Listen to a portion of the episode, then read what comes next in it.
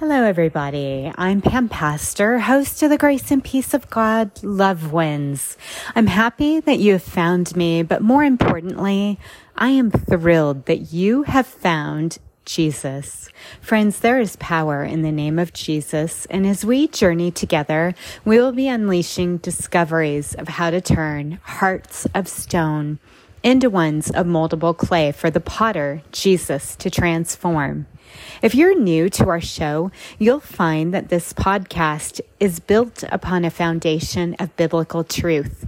And being a podcast, occasionally I interject an opinion, but I try to make sure to let you know it's only an opinion and not a statement of fact. So hopefully you'll join me and others each week as we adventure and explore life together. And periodically, friends, we'll delve into my mailbag answering questions from listeners just like you. So if you have a question, make sure and email it to me at pampastorcopywriting at gmail.com. Well, friends, as we prepare to enter into God's presence today, allow me to speak a blessing over your life. This comes in the form of a ben- benediction from Moses' brother, priest Aaron. May the Lord bless you and protect you. May the Lord smile on you and be gracious to you. May the Lord show his favor and give you his peace.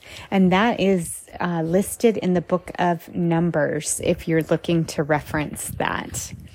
So I want to welcome you back if you've been following along. Yesterday, we began our study looking back at why the Middle East has experienced so much turmoil and so much unrest over the years. Specifically, we looked into Abraham, whose life spawned a love triangle between his wife and his wife's maidservant in an effort for a child. We know Hagar and Abraham's child to be Ishmael. Now, Hagar was an Egyptian, and Abraham is credited as the founder of the Jewish nation. Ishmael was known for his ability as an archer, a hunter, and a warrior. He's going to be known as the founder of the Arab nations. He died at 137 years old. Recall learning that God tells Abraham, You are going to have a son with Sarah. You will name him Isaac. We see, friends, biblical names carried great authority. They set people apart. They were often descriptions of important facts of one's past and hopes for the future. God provided Abraham with Isaac's name, and it means he laughs. For Abraham and Sarah being so advanced in years, they probably experienced a number of feelings when they thought about this promised child. They had laughed when God told them of their son. The name Isaac was a testimony to God's power to make his promise a reality. Isaac grew up in a family of forceful initiators. He was a quiet, stick to my own self type of person unless he was asked to stand up and take action. He was the only child of Abraham and Sarah. And at that, he was protected, nurtured, and kept safe all the way up until the time he would marry Rebecca. And in his family, he would take on the role of patriarch. But his wife, Rebecca, held the power. Rather than stand his ground Isaac found it easier to lie or compromise than to face confrontations. In spite of this, Isaac was still a part of God's perfect plan. His father Abraham had modeled the gift of faith in the one true God.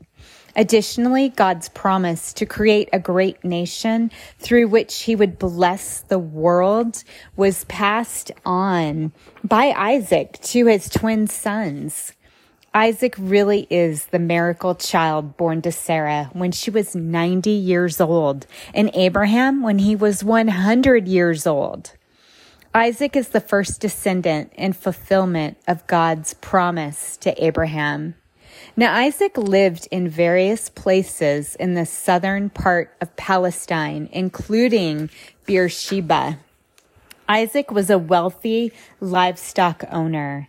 And Paul authored the book of Galatians, and he offers us insights for Abraham's two children, Ishmael and Isaac. We learn in Galatians chapter 4, verses 21 through 31. Listen to me, you who want to live under the law. Do you know what the law really says? The scriptures say that Abraham had two sons, one from his slave wife and one from his freeborn wife. The son of the slave wife was born in a human attempt to bring about the fulfillment of God's promise. But the son of the fulfillment of his promise now, these two women serve as an illustration of God's two covenants. Hagar, the slave wife, represents Mount Sinai, where people first became enslaved to the law. And now Jerusalem is just like Mount Sinai in Arabia because she and her children live in slavery.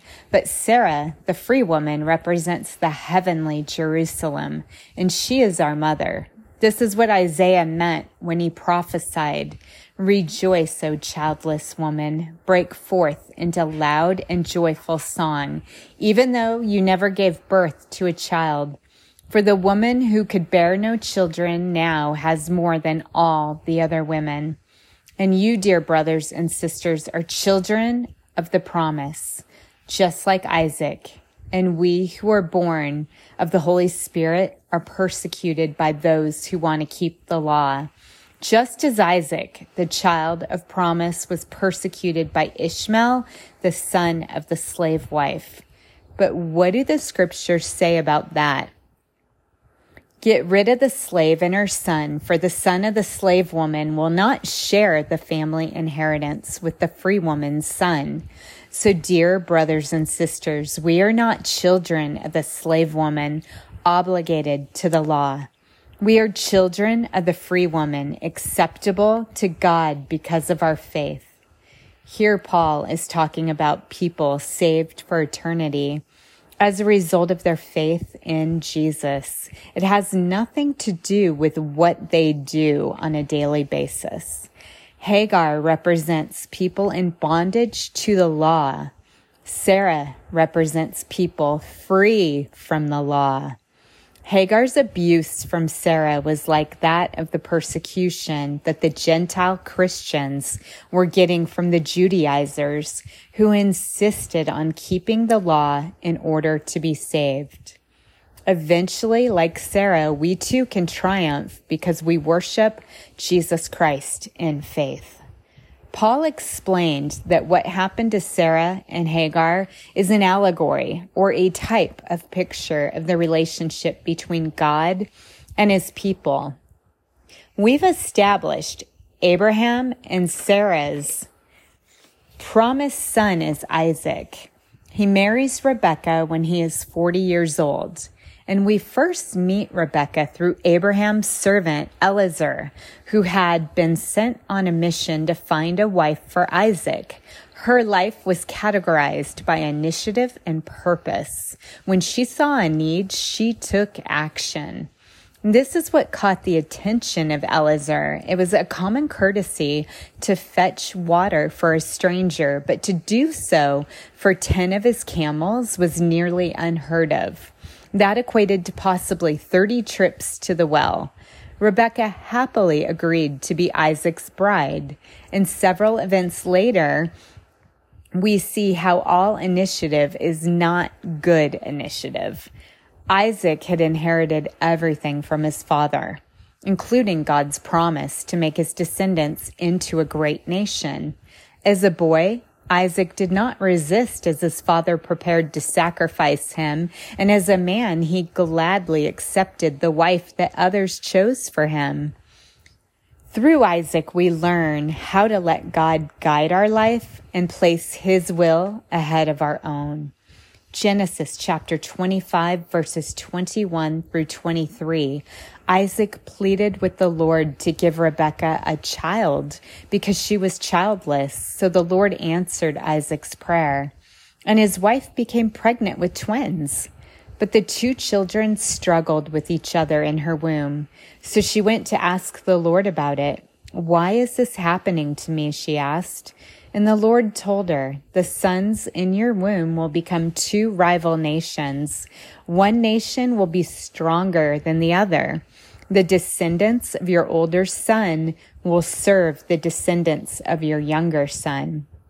The first twin born was named Esau because he was very red and he was covered with hair. He was Isaac's favorite, his pride and joy, you could say. Then the other twin was born with his hand grasping Esau's heel.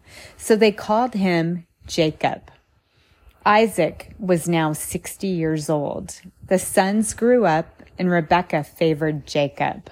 Well, one day, Jacob, the younger twin, was cooking stew. Esau arrived home. He was exhausted and hungry from a hunt. Esau said to Jacob, I'm starved. Give me some of that red stew you've made. Jacob replied, All right, but trade me your birthright for it. Look, I'm dying of starvation, said Esau. What good is my birthright to me right now? So Jacob insisted, Well, then swear to me right now that it's mine. So Esau swore an oath. And you know, folks, we're told in scripture not to do that. So right there is another mistake thereby selling all of his rights as the firstborn to his younger brother. Then Jacob gave Esau some bread and lentil stew. Esau ate and drank and went on about his business, indifferent to the fact that he had given up his birthright. Now, birthright was a special honor given to the firstborn son. It included a double portion of the family inheritance, along with the honor of one day becoming the family's leader. The oldest son could sell his birthright or give it away if he chose, but in doing so, he would lose both material goods and his leadership position. By trading his birthright, Esau showed complete disregard for the spiritual blessings that would have come his way if he would have kept it. You see, friends, this is what happens when we do things like Esau. He acted on short term gain, and that really translated into a long term consequence. God always has guardrails in place for us. We just need to tune into them. And God reiterated his covenant promise that he had given Abraham and again to Isaac. And you know, often we hear the God of Abraham, the God of Isaac, and Jacob. Well, this would have been different if Esau had not sold that birthright. Instead, we would be hearing the God of Abraham, the God of Isaac, and Esau, not Jacob. But it is what it is, and it is the God of Abraham, Isaac, and Jacob. So join me back tomorrow as we look at scripture references that are going to tie us directly into Israel. And friends, if you have not been spiritually reborn, wouldn't now make a good time? God made it clear to enter into the kingdom of heaven, a person must confess belief in his son Jesus by professing with their mouth. Listen to what the apostle Paul said in 2 Corinthians chapter 5 verse 21. For God made Christ who never sinned to be the offering for our sin so that we could be made right with God through Christ. When we place our trust in Jesus, a divine exchange takes place. Jesus takes our sin, making us right with God, and our sin was placed on to Jesus at his crucifixion. His righteousness is given to us at our conversion. We can never repay this extraordinary and extravagant gift of kindness back to Jesus. However, we can show him gratitude by growing and making efforts to obey him, deepening our relationship daily. Today, friends, if this is you respectfully, I challenge you to take a bold step of courage and openly confess after me. Father God, today I'm repenting of sin, meaning I'm changing my ways of thinking. Jesus, I invite you to come into my heart. I confess your shed blood washed away my sin from the top of my head to the soles of my feet at the cross on Calvary. Amen. Friends, if you prayed this prayer of salvation, you were saved and born again spiritually. Your next step is to read God's word daily so he can guide, direct, and reveal himself to you through the Holy Spirit and consider growing by joining a good Bible based church and surrounding yourself with other like minded believers who will build up and help edify your faith in Jesus. Now allow me to be the first person to congratulate you on making the most important decision of your life. Congratulations and God bless you. And friends, the Grace and Peace of God Love Wins podcast will be available most days during the week. And when we're not in the middle of a series, on Wednesdays, we will have a special children's podcast. So tune in and you're going to be able to refer back to some of your favorite Bible stories that you grew up with. We'll be discussing and sharing Jesus' unlimited power in our present day lives. We delve into many topics such as forgiveness, spiritual warfare, how to be joyful, what love in action looks like, biblical trust, and so many more. I invite you and your friends to come alongside me as we embark on an adventure of all things Jesus.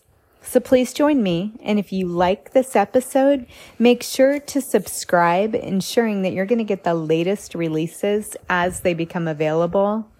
And friends, occasionally I do make references straight out of my book, The Grace and Peace of God Love Wins.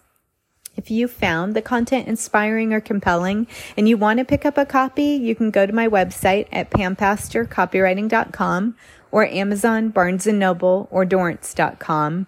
And importantly, if you're unable to afford a copy, write to me. I'll find a way to get a free copy into your hands. You won't be disappointed. It is full of God's word. And friends, it's waiting for you to read it. Until next time, remember you've been marked and sealed with the cross of Jesus Christ forever. Revelation chapter 22 verse 21 tells us the grace of the Lord Jesus be with you all. What a blessing. Until next time, friends, God bless you.